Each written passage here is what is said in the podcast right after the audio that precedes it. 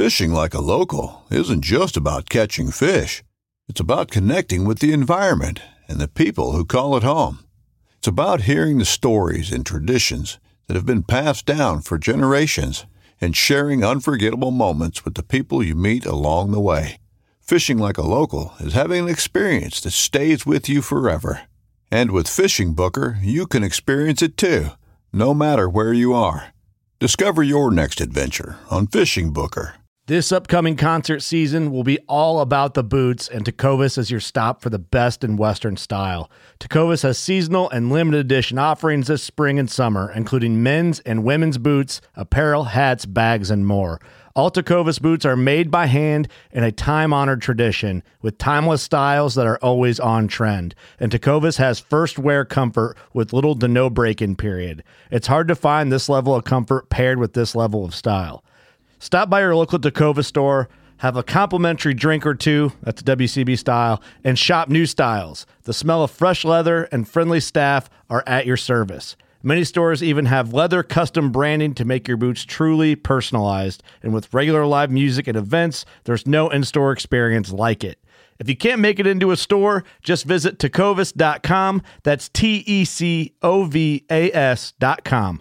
They offer free shipping on all boots, as well as free returns and exchanges, and ship right to your door. Go to tecovas.com and find your new favorite pair of boots today.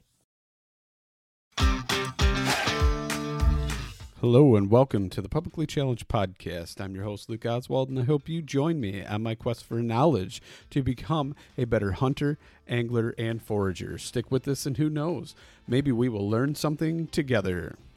Before we get to the show, I just want to mention a few things. Initial Ascent packs, they're awesome. I used a 2K all last season.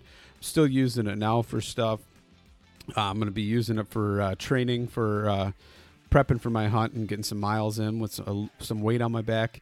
And uh, I just recently picked up a 6K, and it's going to be awesome as well. Plan on using it on my elk hunt along with the 2K if I'm doing some day hunts or something and having a base camp. But uh, if I'm packing on my back and going in there, depending on where I'm at, I'm going to be using that 6K. Uh, Dennis and Joe are amazing people. What's awesome about that company is you can reach out to them, and they're the ones who are going to answer your call and actually talk to you about their product. And you're going to even get a handwritten note from them thanking you for your purchase and uh, wishing you luck on that hunt. And I just find that is super awesome and amazing in this day and age to have somebody that does that for you and uh, actually hand writes a note for you is just amazing. And uh, on top of that, it's an American made product. And one thing about this podcast is, and myself, is just that anything that's American made that I can support or get behind and it's a quality product, I'm going to talk about it. This is not a paid promotion. I'm honestly just talking to you about an amazing pack. So uh, check them out. If, if you don't have one or you're looking for a pack, give, give them a try. Uh, you'll like it for sure. And then on top of that, we're going to talk about treelineacademy.net. Treelineacademy.net is the most comprehensive e-scouting course ever, ever made. Mark Livesay is just an amazing, amazing wealth of knowledge, and he's willing to share that with everybody. So um, check that out and see what's going on there with that. Use promo code PC2020, save yourself 20% on sign up. It's awesome. And uh, actually, it's not 20%, it's 20 bucks. Save yourself $20 off a sign up. Then the next one I want to talk about is Basemap. Basemap app with their hunt data, the the online mapping system for e-scouting, setting waypoints, smart markers, uh, so you have all your hunt data on the wind and anything, as long as you have a cell signal. It's absolutely amazing. There's so much more that's coming out. They've updated their offline maps, so they're way, way, way faster than they used to be, which I know a lot of people were actually kind of complaining about that, but now they're lightning fast. I've downloaded them, used them. It's awesome. On top of that, they've got some new updates that are coming out that are just going to blow you away. Can't talk about them yet, but we will be talking about them. So check them out. Use promo code PC25 Save yourself 25% on sign up, only on the website, not on the app. And with that being said, let's get to our show. All right, so I'm sitting here and I am talking to Brian Broderick. Did I say that right? Yeah, Okay. So, Brian, why don't you go ahead and introduce yourself a little bit and we will go ahead and kind of just roll into this thing. Sure. Um, uh, I live in uh, southern Alabama, uh, LA, lower Alabama, if you will. So, uh, live down the Gulf Coast, born and raised down here, and uh, been bow hunting, um, I guess, going on uh, 36 years now. And uh, started hunting uh, out west, doing a lot of public land hunting about 30 years ago. So when I was 18, I started and pretty much uh, spent my whole life just working so I can hunt. So that's that's basically my story in a nutshell. So um, when when did you decide that you wanted to go out west and kind of pers- pursue game out west? What led you to that? Uh, well, I you know I consumed everything available to me uh, once I discovered um, uh, hunting and and especially bow hunting. Um, consumed all the media, everything I could get my hands on. This is all prior to outdoor television and things like that. Certainly um, pre-internet. So you mean um, like actual books and magazines and things that uh, oh you, you people bet. don't consume that That's much what, anymore? no, no, my like my whole room was just stacks of hunting magazines. Uh, I uh, uh, you know had some of the old original Eastman stuff. I had uh, fur fishing game. Oh yeah, some of the original stuff back then. Some of the original traditional bow hunter stuff. I mean, I just was eat up with it, and so um, and then, of course, you start reading the stories about uh, hunting out west. And for a Southern boy, it was super romantic um, to read about it and just, you know, just consumed everything I really thought about. So um, I was super fortunate. Uh, there was a, a gentleman at our church that worked with our youth group, and he had been in the military and had been stationed um, out in Arizona and New Mexico during his tenure in the service. And he was an incredible outdoorsman, incredible hunter, incredible trapper, just just uh, you know one of the guys that would he would stand out today. He was that good. And so but back then he was just a unicorn. And um, you know i was super fortunate to have a relationship with him through our church and he was an incredible mentor and you know, he got he's the one that started me bow hunting.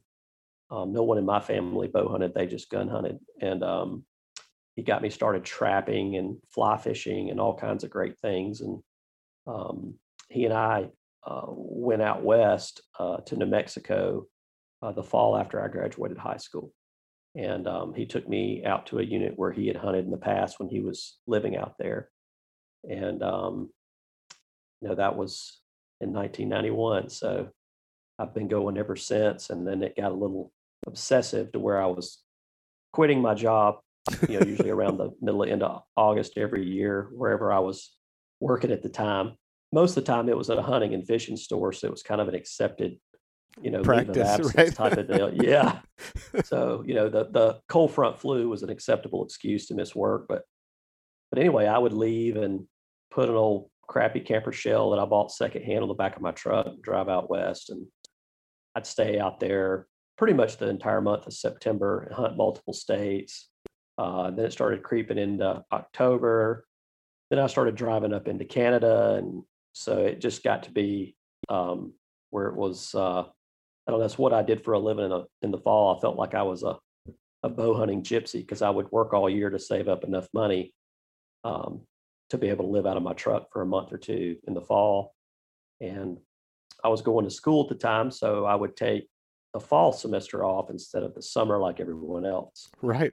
and so the fall was my summer. And, you know, all my buddies were like, uh, man, you're crazy. You're missing football games and the parties, and yeah. nobody wants to miss the fall in college. I was like, nah, I'm, I'm good.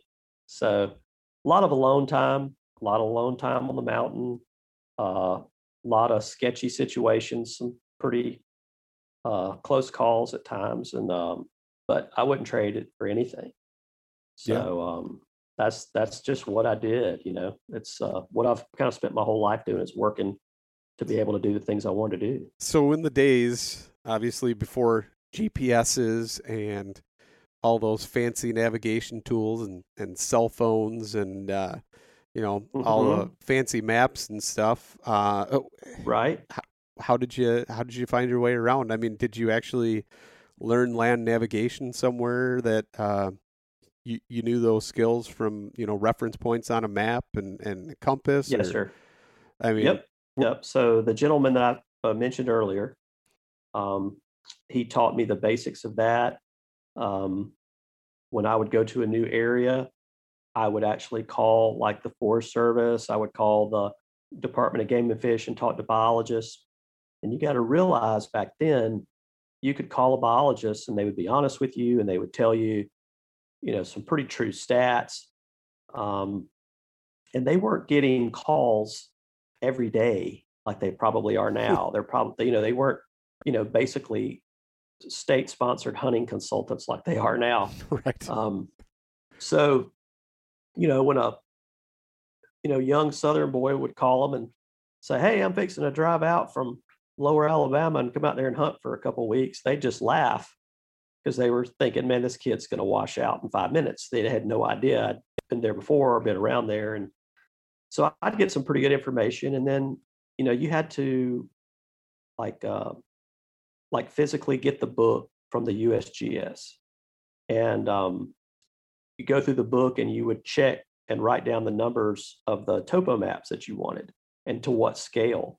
And you would fill out a paper order form. you would actually write a check and you'd snail mail it out there, and then they'd snail mail you your your paper maps.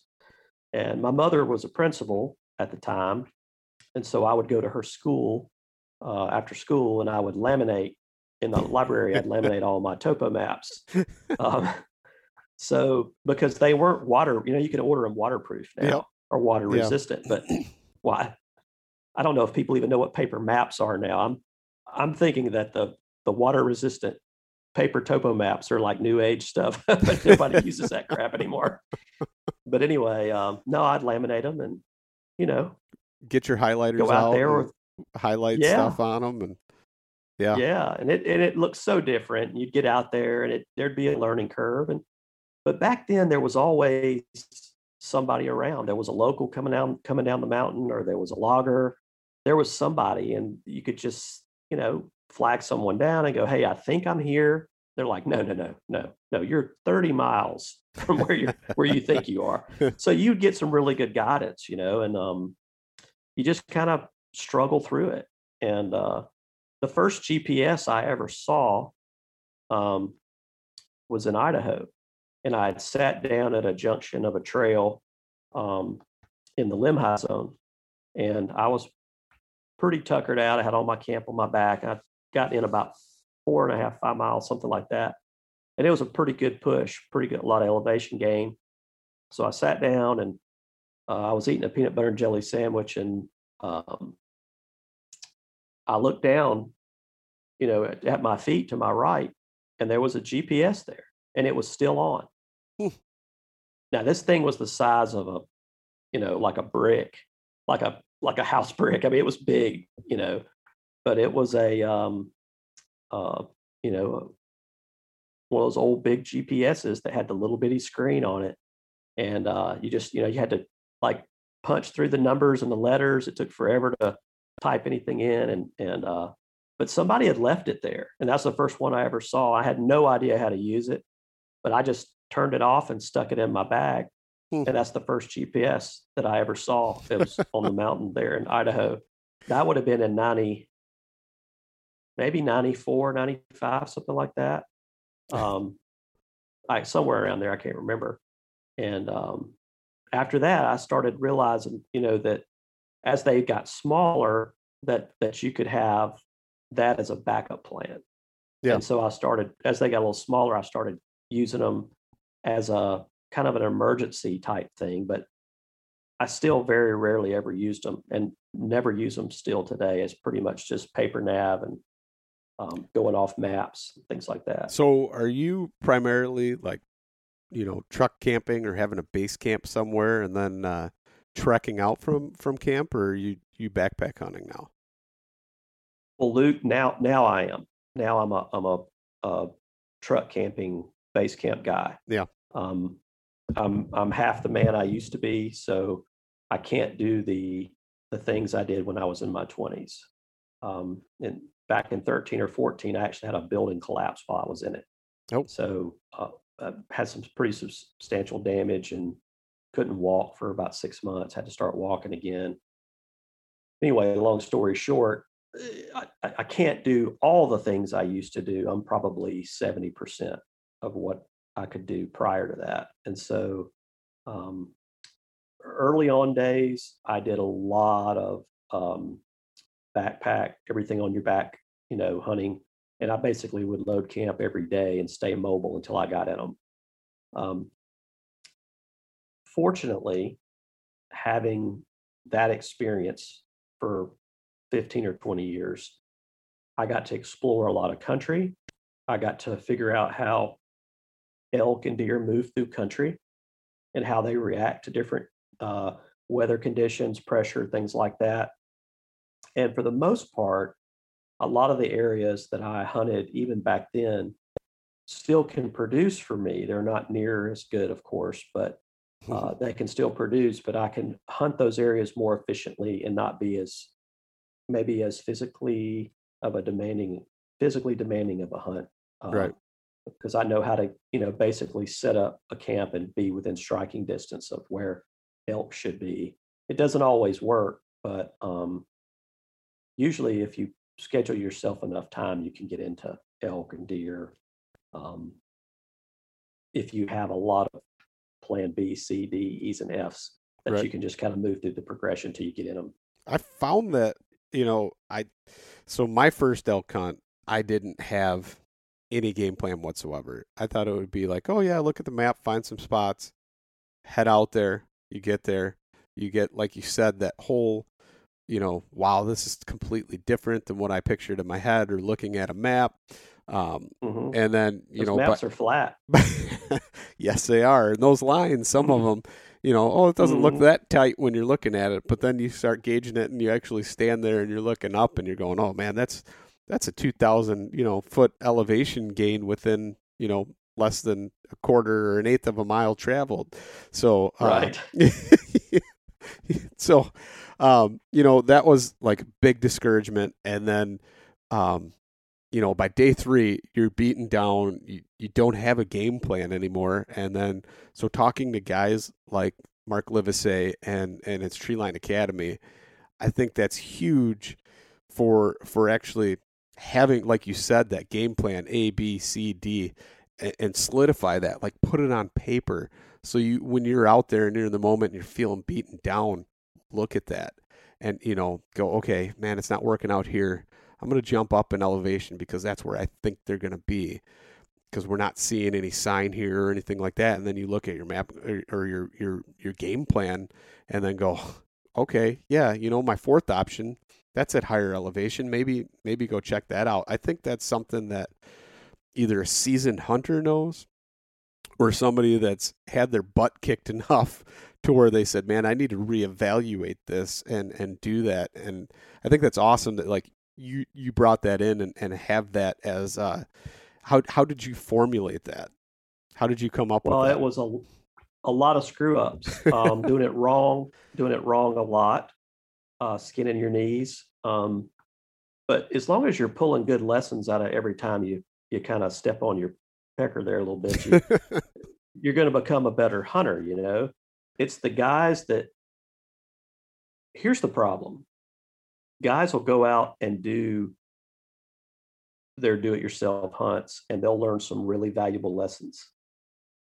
But they will come home, and they will prioritize the lessons they've learned behind what they're listening to on podcasts or YouTube channels or whatever. They'll literally take the the Western spiel, if you will, and prioritize that over the hard lessons they've learned and physically, you know, gathered themselves. And that is that's the problem. And what you've got to realize is is when you listen, you got because listen, you know, every every guy every block in the, in the Western states, there's a guy on every block with a podcast. There's a guy with, on every block with a YouTube channel. You know, they get two or three tags a year. They get to hunt about two months. They're not like us in the East where we have longer seasons, higher game limits. We actually get to hunt for a lot of the year. They get to hunt for a very short amount of time, a very limited amount of game they, they can take uh, with the limited tag system. So they talk a lot about hunting. They talk a lot about gear. They just dissect it to the nth degree. The problem is, is when you're listening to all this stuff, you're listening to the highlight reel. You're listening to SportsCenter. You're getting, you know, their five best plays out of 15 years, but they're delivering those messages as rules of thumb, which is not what's going to translate for guys like you and I that are driving from the east side of the river out there. Yeah. So you've got to really place more value on your own experiences and your own lessons you've learned and don't deviate from that path that you've actually gathered the intel you've gathered yourself. I see so many guys do it and i'm super open and honest with like where i hunt where i've hunted in the past. If customers call me and they are saying hey i'm going here going there. Do you know anything? If i know i'll tell them um, I had a really famous Western guy that I really like a lot uh, that has a really famous Western podcast. And he was sitting on uh, his honey hole on top of a Mountain Glassing at one of his honey holes last year, right before he killed the biggest bull he's ever killed. And one of my buddies from Arkansas, you know, we started, I was kind of talking about the areas I hunted and kind of giving him some directions. He walked right in there on him and started talking. And then I was the mutual friend, you know. So I, I you know, I, will send people wherever. If I'm not hunting in there, I don't care. If I am, I don't care. You know, I mean, yeah. I'm about sharing. So, but I have these guys that'll send me these maps or these pins and go, hey, we're going to park here, walk to here. And I'll go, hey, guys, you see all those little lines between where you're going and where you're parked?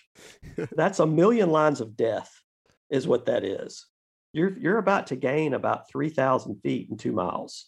You're not going to make it and you're damn sure not going to make it with 60 pounds on your back you know? So you have to be realistic about what you can do as an eastern guy going out west limitations you know, i live yeah. at, i live at sea level. So when i go out there it's like breathing through a coffee straw. You can't ever get enough air you know? So you have to you know plan how you're going to hunt and plan how you're going to you know approach animals and you know I've, I've hunted with so many guys out west that are just incredible hunters they're incredible athletes or athletic people um, and we'll see you know an elk across a canyon and they're like let's go straight to him and i've got to walk the rim. I'm going to go around the rim to go to the other side. I'm not going to you know lose and gain 2000 feet of elevation to go to an elk because I'm not going to make it. I'm not going to get there, and I'm not going to be any good when I get there. I would rather take, you know, another 30 minutes and and maintain my elevation and basically side hill or ridge walk all the way around to where I can do it. When I get there, I can still breathe. And yeah. that's super important for guys coming from out east going west, you know? Yeah, no, I totally agree with that. Um, so kind of wanted to talk to you, which we haven't done yet, but that's awesome because I think our conversation is great. But uh-huh. so anybody listening so far, they may not know who you are. Um, as well, I far, just told them who I was. Well, you did, but you didn't tell them. Oh. What company you own or uh, oh. what you do as far as that. So we can. I want to dive oh, I in. I want to dive into that a little bit because actually, I'm kind of curious myself about okay. uh, the arrow system. So I currently okay. use Day Six Evo broadheads. I think they're awesome. Right. Um, I like the fact that I can blow through a shoulder blade and take it to a paper wheel with some compound on it and resharpen it and be able to go back yep. out there. I like the fact that when I hit that shoulder blade, I know there's not pieces of aluminum and pieces of blade going all over when I go to field dress that deer.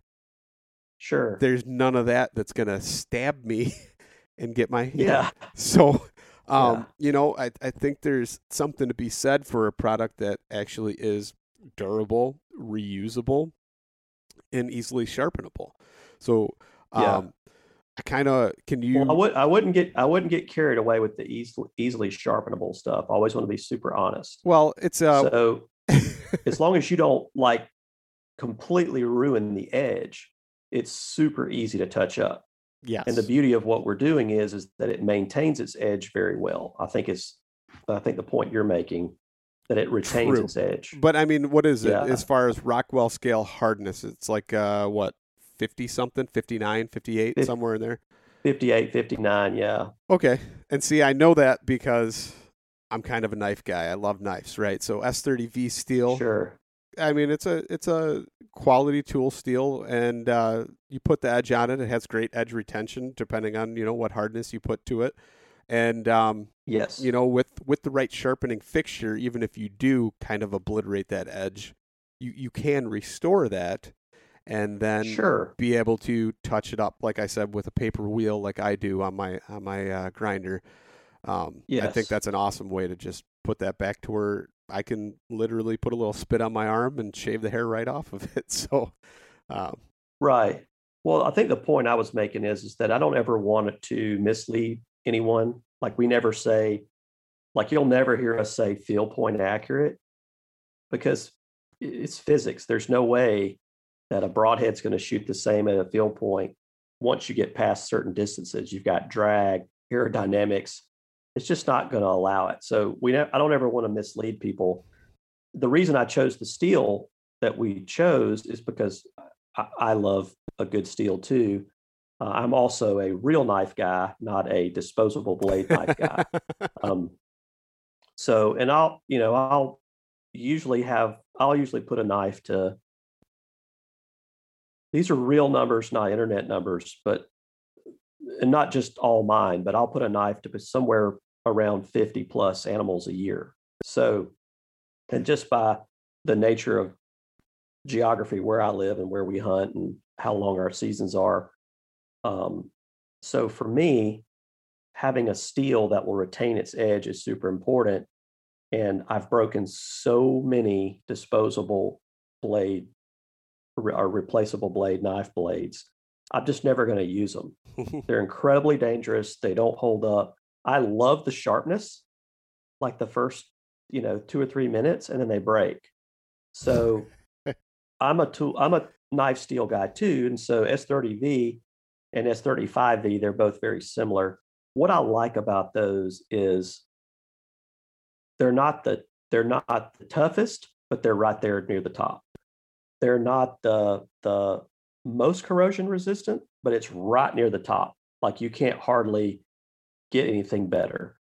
Um, but when it comes to edge retention, they're at the top. And when it comes to, you know, the, the ability to resharpen them, they're not at the top, but they're close.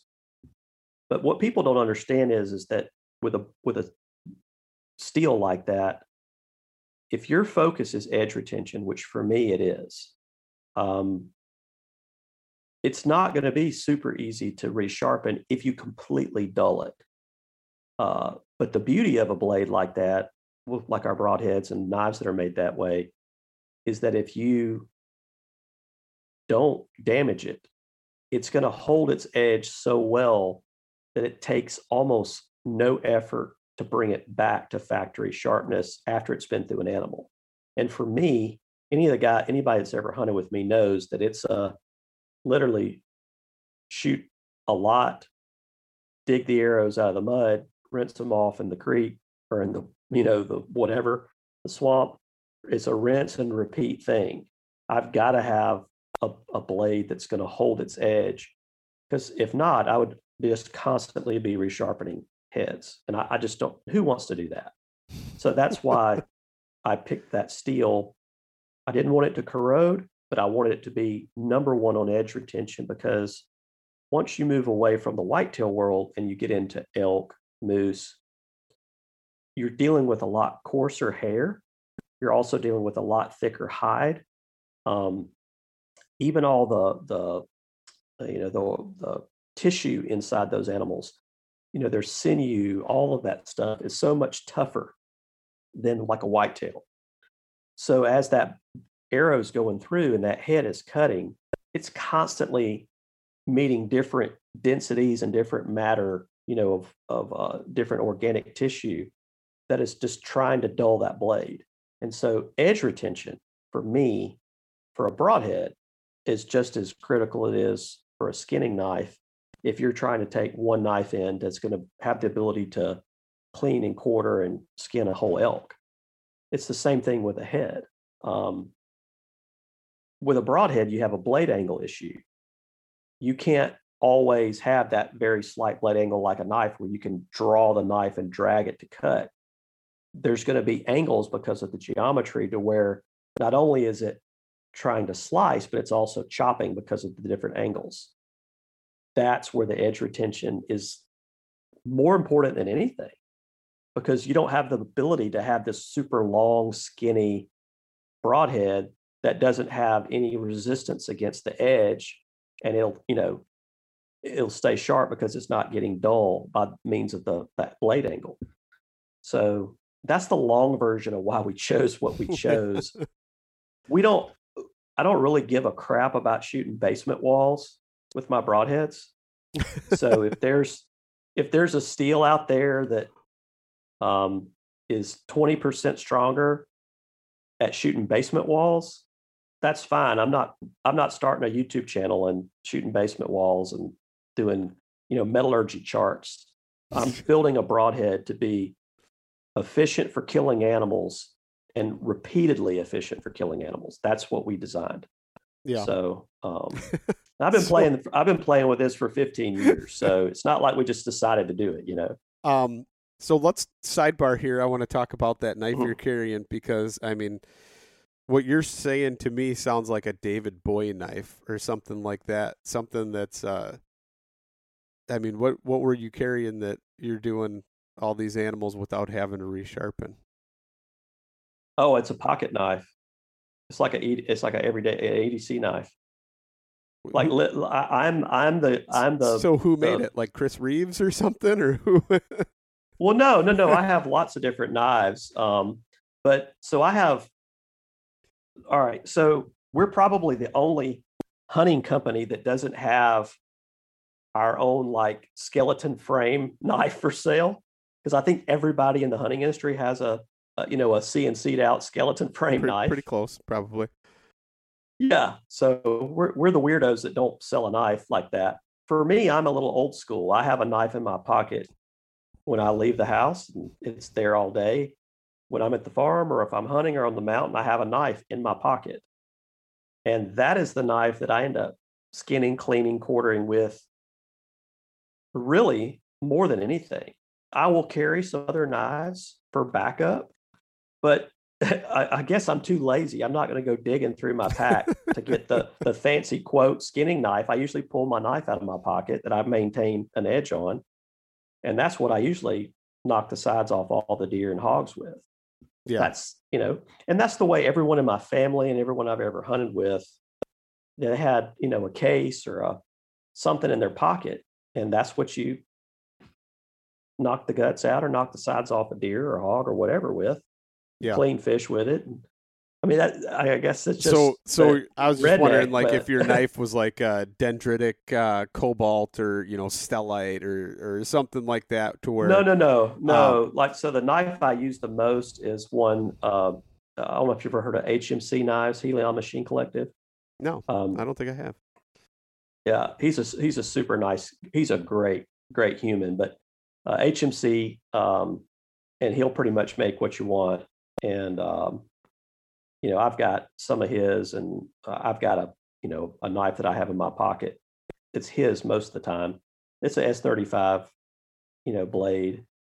It's uh, you know, easy to once you get it sharpened, it's just incredibly easy to maintain an edge on as long as you don't abuse the blade when you're cleaning. Some people abuse the crap out of their knife when they're working on an animal. And they're frustrated because it doesn't you know make it all the way through and maintain its edge well you got to be smart about what you're doing you know you've got to think through the process of okay i'm going to minimize how much hair coarse hair i've got to cut through to open this animal up and i'm going to minimize you know the things that are going to be damaging to the edge I'm going to do all this work that I can do before I ever start attach, you know, attacking ball joints, cutting sinew tendons, things like that. You've got to do it in a process to, you know, make that edge last, especially with an elk. Yeah. You know, I mean, that's their hair is just so much more coarse than a than a whitetail is, and their hides three times as thick. So it's just a different ball game. I used to have. Well, I borrowed it from my dad. I, I believe it was a David Boye, B O Y E. Um, Mhm. he, I don't think he's still around anymore. But I borrowed the knife. I went down. Um, my dad's buddy used to help guide on a hunting ranch down in Missouri, and I went down there and we dressed out five hogs, nice size hogs, before Yeah. it, it never needed a sharpening the entire time. it was it was five animals and it was still razor sharp. I remember it to this day. I was like, man, this is the coolest knife ever. But um, super hard to regain an edge once you lose that edge because it's so hard. And Yeah. it, it actually actually hard on your tooling to try and resharpen it. But um, so I kind of wanted to get our- into. uh, Sorry, go ahead. No, I was just saying our broadheads would be the same way as long as you maintain the edge on it um, and touch it up. You don't ever have to like really start over with like a, a, a low grit, you know, grind to bring a burr back up. Um, but on any high end knife steel or even our heads or other heads that you know have that kind of steel, people that experience you know struggles to resharpen them it's really a function of they're not starting over. They're trying to just hone it. And if you lose too much of that edge, you've got to go back and bring it, bring a burr back up. That's, I mean, if, if no one takes anything away from this podcast other than that, if you're working, if you're working on a on a, a a broadhead blade or a knife blade for more than about five minutes and it's not getting any sharper, you're starting with too high of a of a grit and you're you're not waking the blade back up. You've got to basically get that thing a, a new burr pulled up. If So- you'll do that first, you can sharpen a knife in a minute. So that brings me to a question then. What what is the Mhm. angle or the bevel of the uh, the grind on on your edge of the broad Uh, twenty degrees. 20 degrees. Twenty degrees. Okay. Yeah. Never had to go that far yet, but uh, if I did, now now everybody knows 20 degrees is the uh, is the Yeah. correct angle to to get your uh, diamond Yeah. on there. Yeah. Well, I'm I'm really underselling our heads. I mean, because they they hold their edge so dang well. I haven't had to do it It's- yet. I, I actually haven't. Uh, the- No. The, paper wheel is the only Yeah. thing I've used. That and uh, like a day to day, I actually don't even touch them on the paper wheel. I'll I'll like if I'm taking them in and out of the the quiver, you know, Yep. like every day or every other day, I'll take them on a strap and just I've got a strap with some polishing compound, and that's enough just to buff that edge back to where you get that micro Yes. edge on there, that polish, and then it brings it back sharp enough to where it'll shave hair. But um, Yep. And cardboard will work just as well, believe it or not. really, okay, Oh yeah. Yeah, a cardboard box. Yeah, it's the it's the the the compound, the buffing compound that does a great job. But put a little buffing compound on a cardboard box if you don't have like a leather strop or a piece of leather and just drag it backwards, don't cut against it, and it'll do the exact same thing. really, okay, And it'll that's, just be oh yeah. that's good to know. I mean, I made my own straps, uh, like I said, because Mhm. knife guy, right? But um, yeah. just a piece of MDF and uh, some wood glue and uh, a piece of leather, and you do a smooth side on one side and uh, the the the grain on the other, and you put your different co- polishing compounds on there.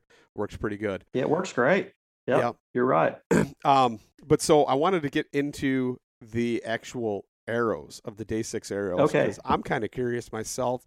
I don't really know how that outsert works with the tuning and all that kind of stuff, and uh, Mhm. I'm kind of curious to learn more about it. So can you uh, fill me in Uh, on about that? the, the the outsert system. well, the, let's go over the whole system because uh, oh, okay. you know, Okay, I- well, the, the arrows are a, a four millimeter.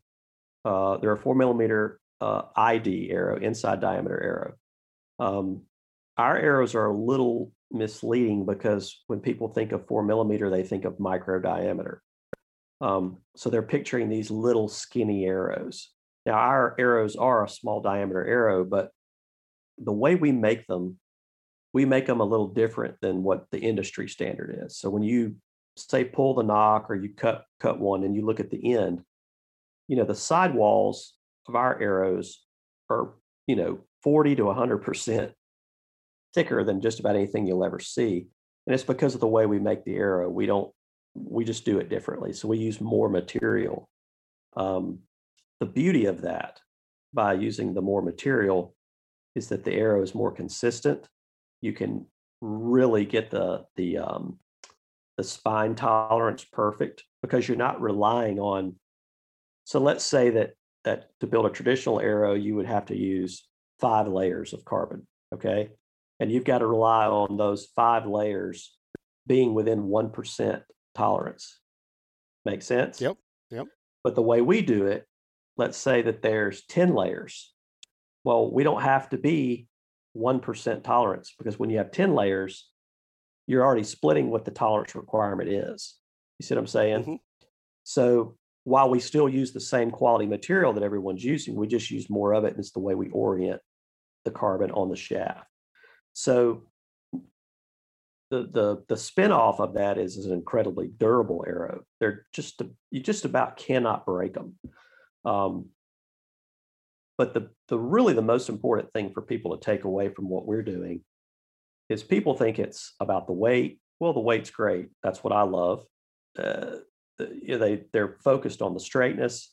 Eh, it, it, our arrows are just 1000 straight and it's just because of the again it's a byproduct of how we make them They're, the tolerances are extremely tight. For me the number one thing for an arrow is spine.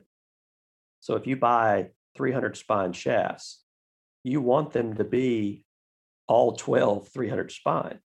Yeah. so the industry the industry standard is not that what's uh, you know accepted in the, within the archery industry is a very broad range of of spine tolerance uh, between a, a dozen different shafts. If you buy like what ours uh, are, are achieving, is basically if you buy a dozen 300 spine arrows, they're going to be 305 to 300 300 to 295. You're, you're talking about a five thousandths tolerance in spine. That's where accuracy comes from. That's where arrow flight comes from. It's the shaft flexing identically as it comes off the boat from shaft to shaft to shaft. The beauty of that, the way we, another byproduct of our construction is the way we build them, you don't have to nock tune. So when you're nock tuning arrows within a dozen, you know, within a dozen, you're having to go not, do a nock tune, you know, rotate the arrow on the nock until you line all the, the stiff and weak sides up. Yep. When you're doing that, the more you have to do that, it's basically telling you the worst tolerance that that spine is on that on that model of arrow. With ours, you don't really have to do that. The the, the nock tuning is just it's it's non-existent. They're all the same, and they're all the same 360 around the clock. So that's what my focus always was on. Um, when you combine the outsert system, the way we do it is uh, everything indexes off the center of the shaft, the inside, which is the perfectly straightest part of an arrow. If you're orienting or um, indexing your, your component system off like your cut end at the end where you cut the arrow or the outside diameter, you're now indexing everything off of an imperfect or, or not perfectly round surface. So if you look at an arrow, it looks like it's perfectly round on the outside, but it's really not. Most of them, all of them, are somewhat egg shaped, but just at a small degree, you would never notice. But by indexing everything off the inside, it's always going to be perfect and perfectly aligned and, and um, perfectly centric with the center of the arrow. And that's where you get the perfect spin from. Everything's lined up. Um, the outsert system uh, is certainly a durability uh, enhancer, having the collar that slides over. The reason I like it, and the reason I like it overall way more than durability or anything else, is for a friction reducer.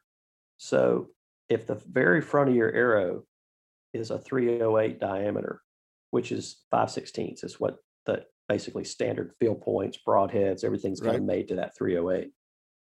If the very front of your arrow is 308, and then immediately behind that point, after that that head goes through a hide, goes goes into an animal, and where that head and that and the end of that outsert meet, if that's 308 or your widest, largest diameter, once you get to that point, if everything else behind it is less,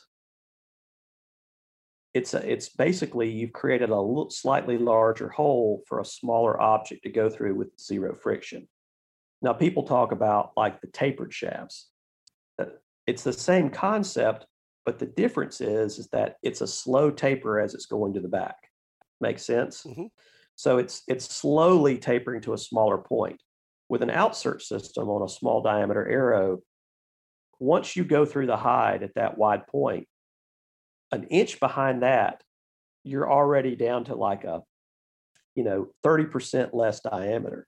So the whole length of the shaft behind the first inch is 30, 40% less. So it's not touching anything as it's going through the bigger hole that the outsert's created.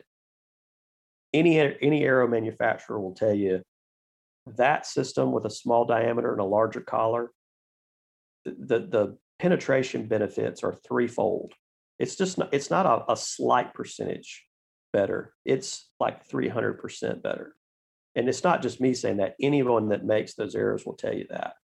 Why someone would ever shoot an arrow that's the same diameter front to back is without something like that in the front. This day and age is beyond me. I shoot a half cert, so I'm uh, I'm kind of in that boat, but uh, not not quite. you Yeah. know, I mean the half cert is quite a bit larger. It's you know the diameter, or the well, I guess the Yeah, but it but it tapers up yeah. to 308. Yeah, that's right. Yeah, yeah. Same concept. Yeah. Yeah. Yeah. except the I like the how the outsert, you know, it's longer. It gives it more of that taper than than such a drastic as the half the half cert. The half cert doesn't have as much. So I'm just you know kind of curious about. I think it's pretty neat the concept of that because in a sense it's I mean it's like a tapered shaft. You're just not getting the the full the full length of it, right? You know, you're getting it. That's correct. Yeah, within a couple inches there. How long are your Yeah. your out your, your outserts then? They're an inch and a half long. So, you know, it's a two piece system. So it's basically a half out like what you have. Okay. And then the end of that half out is threaded. And so our collar slides over and it threads on, but you also epoxy that on as well. So we're accomplishing two things. We have a mechanical bond with threads, and then we have a chemical bond with epoxy. So once you screw our outserts onto the, the insert parts or the half out parts, and then you epoxy them on, they're not coming off. You know, I mean, it's, I mean, you can with with thread it with threads, you know, screwed on threads and epoxy. I mean, you can, you know, glue the gates of hell shut. You're not getting it open. You know, so so, I'm just kind of curious then, is there like a, Mm-hmm. a balancing process or like um, something you got to come up with for, for the application? I mean, are you unthreading it after you balance it and then putting the epoxy on and doing it? Is there any balancing required or what? there's not there's not no um so basically the way we install them is we put a little bit of epoxy on the insert part and then we screw them together and then we you know basically put the epoxy on the pin and then on the outside of the shaft it's a 24 hour epoxy so it has like a 20 minute work time so you slide that on once you slide it on you can put it on your spinner and spin it now, keep in mind, everything's indexing from the center of the shaft. So usually when you spin them, they're dead nuts. But if you had to rotate them a little bit, you could to get the, you know, concentricity perfect. You're putting a pair And of like just let 'em channel locks on them and just kind of give them a tweak or, or can you do it? No, you do it with your fingers. Okay. Okay. Yeah, no. So we have a we have a one thousandths tolerance gap between the outside of the shaft and the inside of the collar once you slide that on. Now, a lot of people would say, well, you want that, you want that thing to fit perfect. You want it to touch. You don't want it to touch. You actually want the only thing that's truly touching and indexing is that insert in, internal pin that slides into the inside of the arrow That way it's because that's yeah. the That's the true Right. part. Yeah. All you want to do now, keep in mind a one thousandths tolerance, one thousandths of an inch is a human hair. So we're not talking about you know some giant gap there, but you want to fill that void with epoxy. And so it doesn't matter what the OD of the arrow is, whether it's out around or whatever, as long as you have a tolerance there, when you slide that over, it's indexing on the inside. You fill that void with epoxy, and you're not going to have any pressure points. It's going to push the outsert left, right, up or down, out of out of round. Right. So once it cures, you've got it completely bonded. And of course, I have, you know, half the bow hunting community now is either a metallurgist, composites engineer. You know, they're all hobby hobby, you know, uh, um, you know, uh, engineers, physicists, all that good stuff. So they say, oh well, you know, well, is that epoxy going to be strong enough, you know, to hold all that together for durability? And I have to remind guys that you got to realize that all your comp- all your carbon shafts are 50% epoxy. Right. People don't realize that. I mean, half your shaft is 50% epoxy, the other half is carbon. Think about all the stuff So, you've seen on the uh, farm with JB Weld that held for a long time. Yeah, but I mean, seriously, the, the half of the arrow is epoxy. Yeah. So, I mean, epoxy is incredibly strong medium. So, anyway, long story short, that's how our system goes together. It's a mechanical bond and a chemical bond. The beauty of the collar is, and I'm not hacking on your your system because we have the half outs as well, just the one piece. People just some people like the simplicity of it. But at the end of the day, your your arrow and your durability, your broadhead, anything you have, it's only as strong as the weakest point. And the weakest point on an outsert system is where basically the, where the cut shaft is at the end of that cut shaft, where the pin and the and the outsert meet and they butt, the little 165 diameter of the pin where it meets the flat part, the shoulder that butts against the end of your arrow. It doesn't matter how strong all that other stuff is and what it's made of. It's only as strong as that little tiny small diameter arrow right. part, I mean, pin part. The beauty of the collar is that collar's transferring that hinge point. Okay. So if you can imagine where the outsert, like the half out, butts to the carbon, that's your weak point right there at that seam. The collar comes over that and it bridges that weak point and then it transfers it down, you know, onto the shaft. Right. And then on the inside of the shaft, the pin extends even further towards the nock past that, and it transfers that hinge even further back. So what you're doing is, is you're basically overlapping your seams that are creating hinge points or weak points, if you will.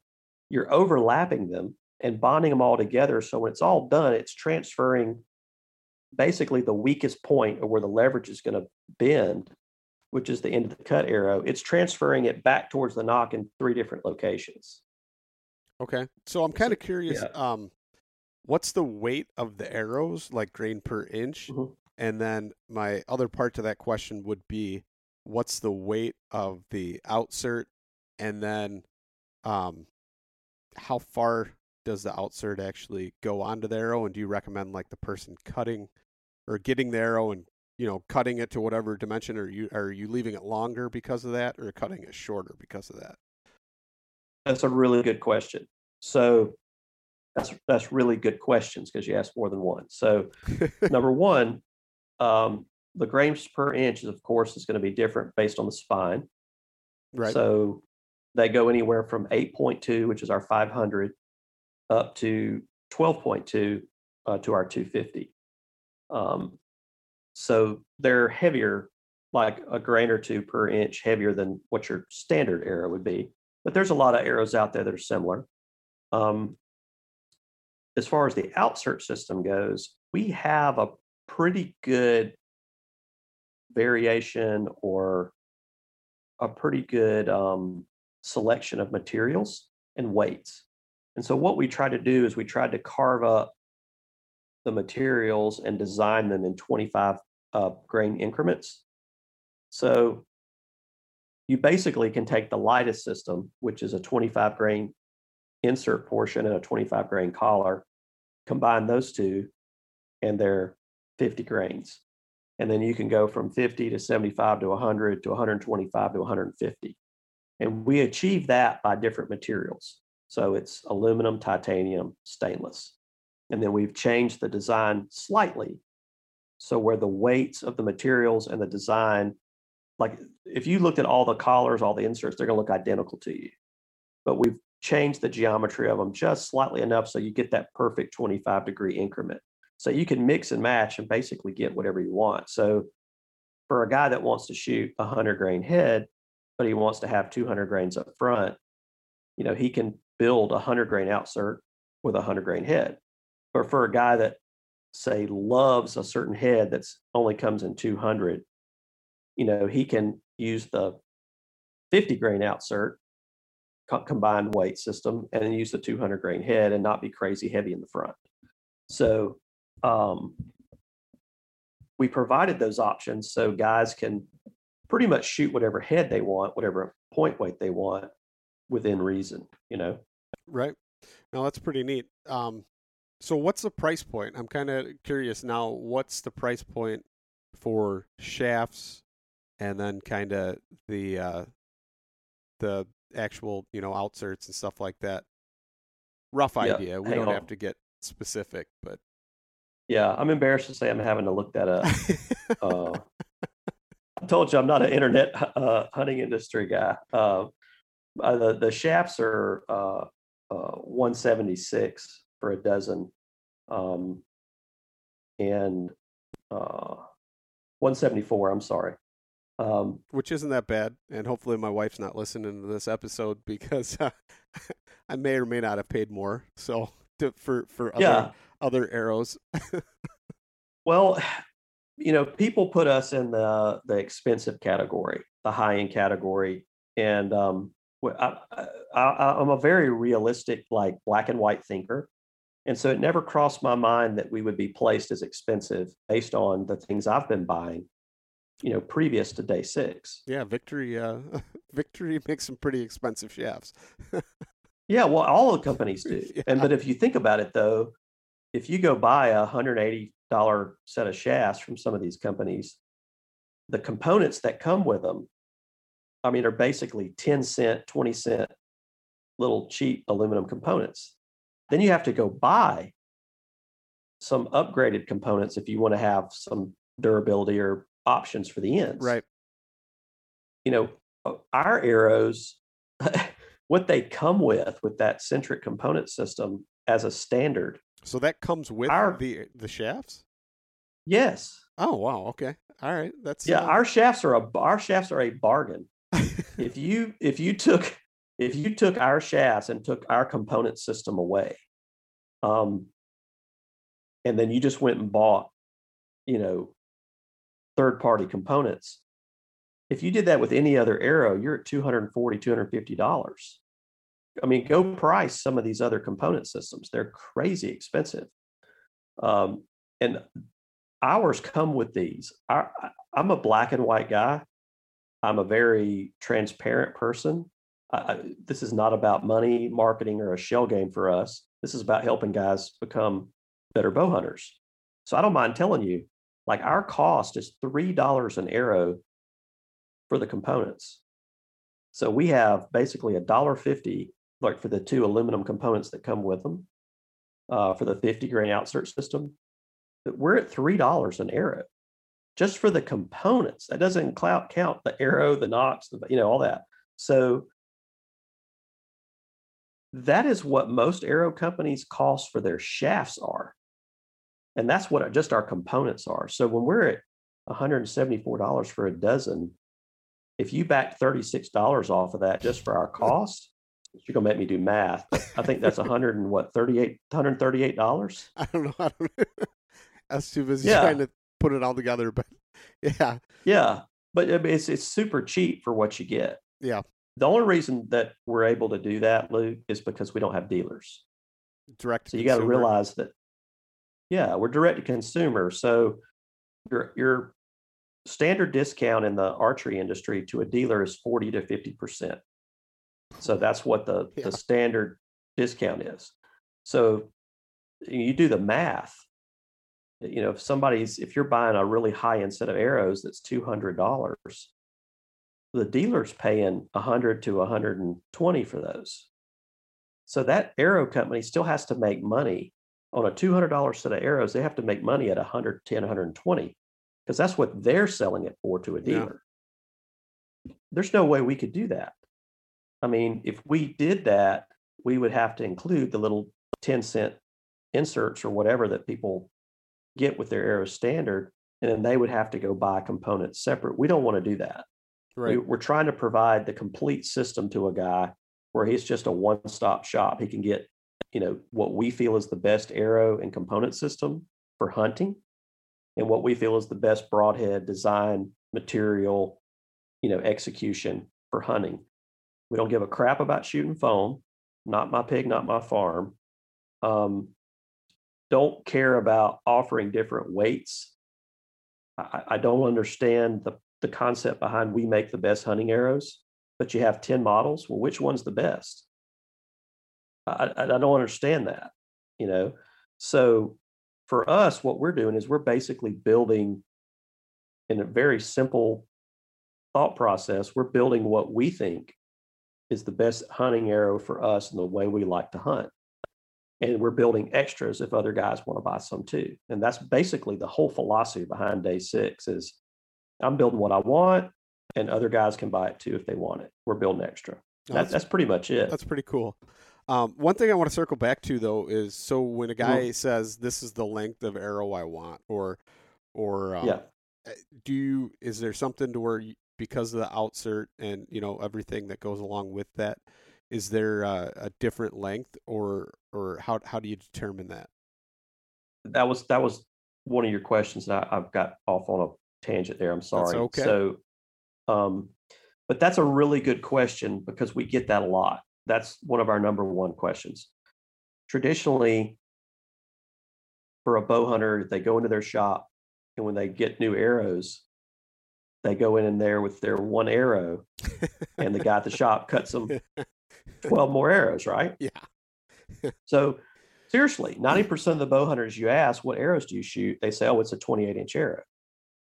That's what they know is how long it is. They don't know anything else about the arrow. So when you go into a shop, they're basically going to say, okay, well, if you're a 28 inch draw, you shoot a 28 inch arrow. If you're a 27 inch draw, you shoot a 27 inch arrow.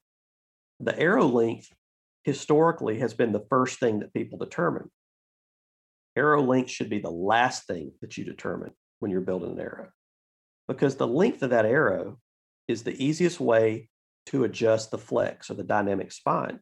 Correct. So, and it's not a one size fits all. If you've got 10 guys that are shooting 27 inches, but one's at 62, one's at 65, one's at 68, you can't build the same arrow for that guy. And then if one guy's shooting a 100 grain head, but another guy's shooting a 150, you can manipulate the length of that arrow to offset for that broadhead point weight choice. Shorten it up. So what we so that's that's right. Yeah. You shorten it or lengthen it. Yeah. So what we do with guys is when they call us, we say, "Hey, listen, tell us draw weight, draw length, and point weight. If you've got a a bucket full of Thunderhead 125s and you're going to shoot 125s, that's what we need to know because for me, I want to be able to take what that guy's shooting, draw weight, draw length, and point weight, and build him the perfect arrow, including the length. So, to answer your question, when we tell guys you want to cut your arrow 28 inches, that's what you're cutting the carbon from the throat of the nock. And basically, the outsert adds an inch to that lengthwise, but it also comes back over the arrow three quarters of an inch. So we keep that in mind because let's say a guy's a 28 inch draw. I'm not going to tell him to cut an arrow 26 inches because the back of the collar could interfere with his rest. Right. You see what I'm saying? Oh yeah, yeah. That's kind of what I was thinking in my but, head. Eh, that and it reminded me of the uh, the old overdraws and how stupid and silly that was with the broadhead dangling right over your wrist, you know. well, you got to realize I, I, worked in a I worked in a hunting and fishing store and, and ran an archery shop in the 80s and 90s, and I can tell you some crazy overdraw stories because that was it. back in the day. So uh, if you had an arrow longer than 24 inches, you were a goober. Yeah. You know, I mean, everybody was cutting them as short as they could get them. But um, but anyway, no. So what we're doing is is we're basically designing an arrow system for each individual shooter, each individual hunter, because it's not a one size fits all. That is super important for guys to uh, to realize that it's not a one size fits all. No, that's that's uh that's good information, I think, and uh, if I order some, you know, keep that. I'll keep that in mind, and uh, that's something for everybody else to kind of keep in mind, and just maybe even contact you and kind of work that work through that process. Then, um, Yeah, because well, that's what we do. We Yeah. talk to everybody, Luke.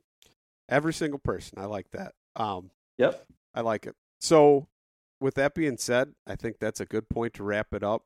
Um, I was super curious about the product, and uh, hmm you know, enjoyed talking to you about the different hunting stories even before we uh, actually remembered to hit the record button. Sure. and uh, and uh, it's it's been good talking to you. So, can you tell people where to find you and and uh, the all the products and all that kind of stuff? Yeah, well, we only we only have um, uh, our website, Day Six Gear. Uh, we have an Instagram page. Uh, we do monitor that. We do have a Facebook page. It just gets mirrored or whatever we do on Instagram. That's kind of like I mine. literally, yeah, uh, I don't ever go to Facebook because it gets me in a bad mood, and uh, I've got to I've got to hire somebody to look at that for me because I don't like looking at it. I get so upset. Look at all the crap on there. But um, so if you want to reach us, you can reach us through Instagram. You can reach us through the website. Uh, if you if you call, that's what I encourage guys to do. Either myself or Dakota is going to answer the phone, and all we do is bow hunt. We don't have any other interest in life other than that. So we're not going to steer you towards industry trends or gadgets or gadgets. We're just going to get you set up for being efficient. Um, we just started a YouTube channel um, only because I love um, I love uh, video video in our hunts. I love making really good films. I've always kind of had a passion for that. So we started doing that this year, and we're we were are releasing one film a month. Um, so th- that is not there to sell anything. It's just something we like to do, and we're kind of trying to use it as a way to highlight some of our customers, some of our friends, and kind of show the way we hunt, and also show kind of our approach to hunting and how we respect it, and kind of you know the way we want to represent ourselves as hunters nice. which is super important to me. Um, we did put a video on there on how to install our component system. Uh, we just got through uh, filming a video on sharpening broadheads, which I think is going to be super popular for guys because we get a lot of guys saying, "Man, I, I can't even sharpen a knife. How would I sharpen a head?" So we're kind of going to going to show how easy that is, and then we're working on some tuning stuff. But it's mostly just going to be really cool films about our customers, our friends, not about us, but just you know people that that uh, we interact with and people that represent hunting the right way in our in our opinion.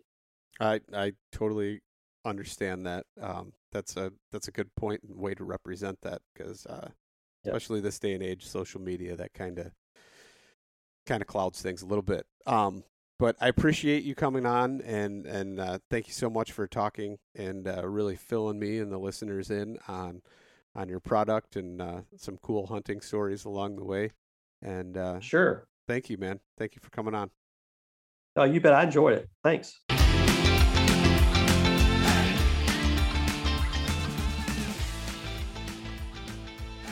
And once again, thank you so much for listening to the Publicly Challenged podcast. I hope you enjoyed the show, and if you did, please subscribe on whatever platform it is you're listening to. Also, if you could leave a review, that would help us out. And you can check us out on Instagram or at publiclychallenged.com. And once again, thank you so much for listening to the show.